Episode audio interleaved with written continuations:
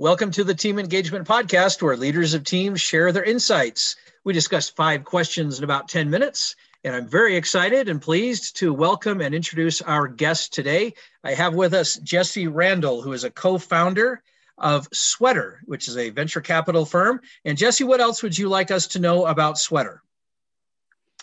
Yeah, I mean, Sweater, it's not your average VC fund. We're actually focused entirely on allowing retail investors to put money into a VC fund. And we deliver the experience through a mobile app. So it's kind of like Robinhood, but for private companies and private ownership. Got it. Great. Well, let's go ahead and dive into our questions.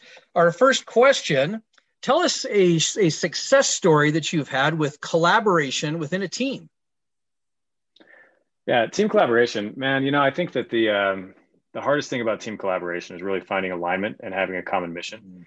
I've had enough times where, you know, you're all working at the same job and you're told to march up the same mountain together, you know, but your heart's not really there.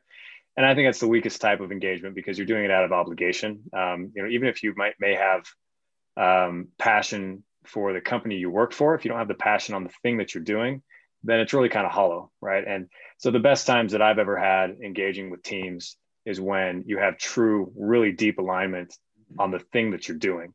And in those cases, you know, you're really able to operate and communicate, if you ask me, at a much higher level, right? Because it's almost like it heightens your senses, right?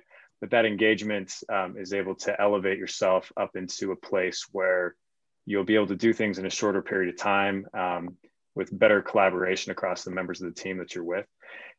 So, you know, I mean, I work in the startup world, right? So I've worked with dozens of teams and hundreds of founders in trying to identify and create that. And if you ask me, you know, the teams that really take it to the moon are the ones that have the best alignments and that really have that core passion for what they're doing that's deeper than others. And you can sense it. It's really interesting when you really get into it, like those that are in it for the wrong reasons, you know, because they see it, they can make money at it, you know, or they think it's like a quick flip and like the ability to elevate their career or something, you know, as opposed to those that are in it for a much deeper reason to make an impact, to make a change in the world. And it's something that they've felt inside their own life, right? And then they're able to sell that passion and that reason to the people they surround themselves with. And it makes the biggest difference. Those are great comments because you're absolutely right. Without that alignment, and I like what you said about avoiding hollow alignment because, boy, that makes a huge difference if people just are not excited or passionate about what they're doing. And that kind of leads into our next question. I've heard from other leaders of teams that it can be a challenge to measure engagement. What are your thoughts? Wow. I mean, that is an intangible. In terms of measuring it, I mean, at the end of the day, it's about what you achieve, right? Mm. I mean, engagement is only as good as what comes out the other side. So again, I mean, like kind of going back to alignment and whether or not something's hollow. I don't think there's some metric or, you know, like some device you can put on somebody's computer to see, you know, how deeply engaged they are. I think that's ultimately the sum of emotional intelligence, right? I mean, there's lots of things that you can read with EQ.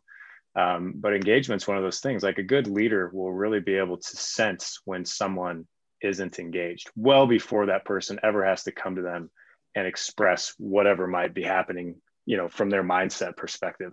A good leader will see it instantly. They'll see it in the first meeting that person, you know, that they sense that person doesn't have alignment with what's going on and, you know, that their engagement is lacking, right? So I don't know if there's a good measurement for it other than the best leaders are the ones that can read it. And they're the ones that can confront it before it really metastasizes into something that's not fixable anymore. Great comment about a good leader can really sense that and observe it quickly. I really like that comment. Question number 3, what essential characteristic of confident leaders would you like to recommend to our listeners and viewers? Ooh, tough question. You know, I think that the most important by far is empathy.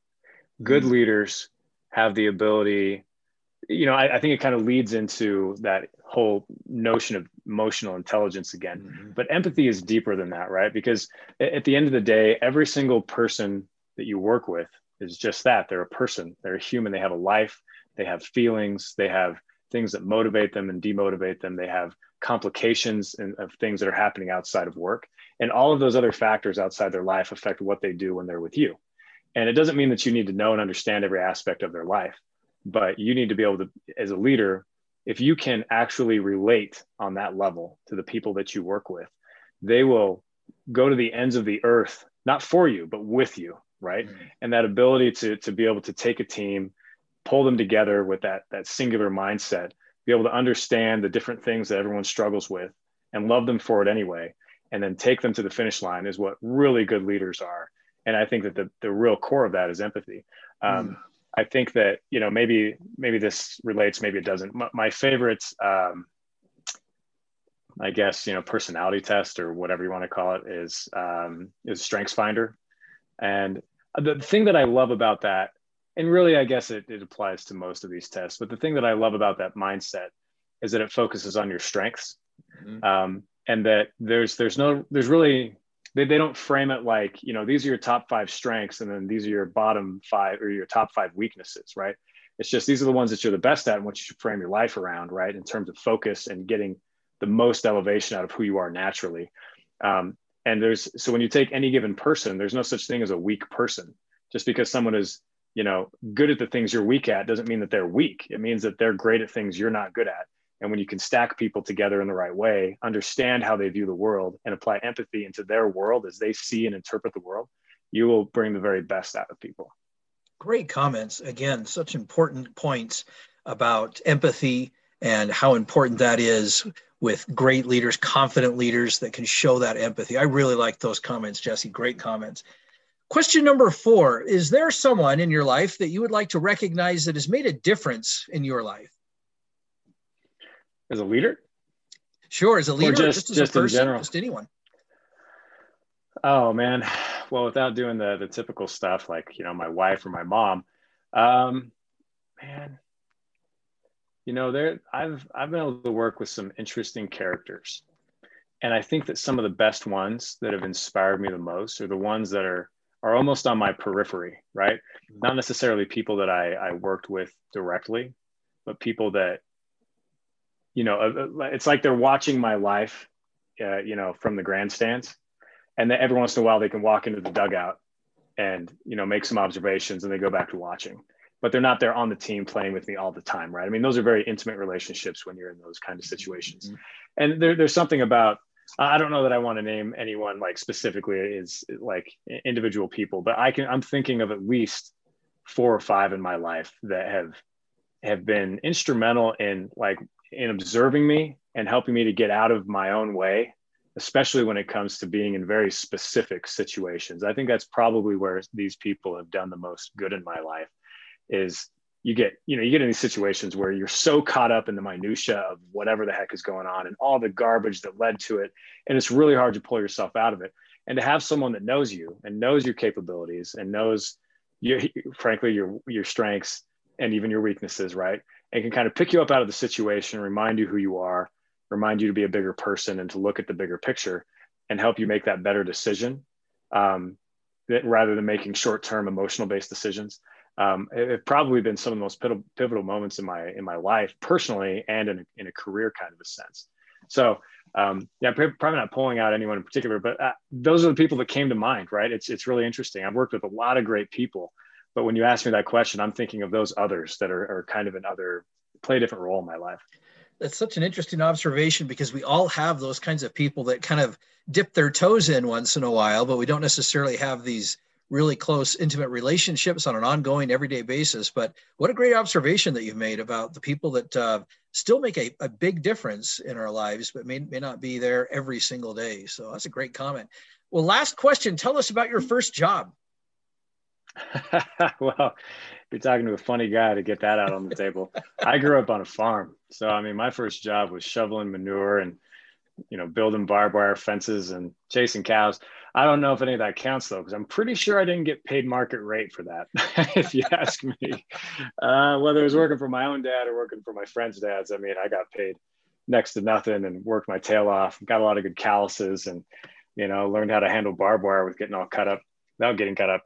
But I think my first outside job, you know, if I really counted what it was, was probably building houses. You know, I did that when I was, so I built houses for a summer. And I think that was my real first official, like, not part-time job. Like, I did that full-time, and it was when I was in college, and I did that for a whole summer. And I learned more framing houses than I ever did in a classroom. I mean, I still use that today. It's one of my favorite outlets, like, to just go and, you know, cut something up, like think something of it in your mind, right? And be able to understand how it should work and be able to pull the materials together to actually build something real. It's probably one of my favorite things, frankly. I didn't get paid very much. I think I was being paid like $7 an hour to slave out in the sun. But, you know, I helped build a couple of houses over the course of that summer, and I still use that skill today. Oh, that is great. That is great. Well, I always like hearing that, the answers to that question, because it's interesting to hear how many people are still using skills or some type of attribute that they gained on those very first jobs, even now into their later career. That is awesome. Jesse, thank you so much for sharing that. And thank you for being on the podcast today. How can people find you? I'm pretty prolific on LinkedIn. If you just go to Google and search Jesse Randall, LinkedIn, Sweater, you'll find me. I'm probably the only one that matches that. I mean, if you really, and send me a DM on there, I'm pretty active, and that's by far the best place to find me. I think that my URL extension is like Deviant Strat or something like that. But usually don't search for people in that way on LinkedIn. But if you look for Jesse Randall at Sweater, you'll find me there. Very good. This is Sean Richards with the Team Engagement Podcast, where leaders of teams share their insights. For more ideas, you can go to teamengagementpodcast.com. Again, that's teamengagementpodcast.com. And we would certainly love it and appreciate it if you would subscribe to our YouTube channel, where all of these videos can be viewed, as well as the podcast channel where the audio version can be heard. Thanks so much for joining us today, and have a great day.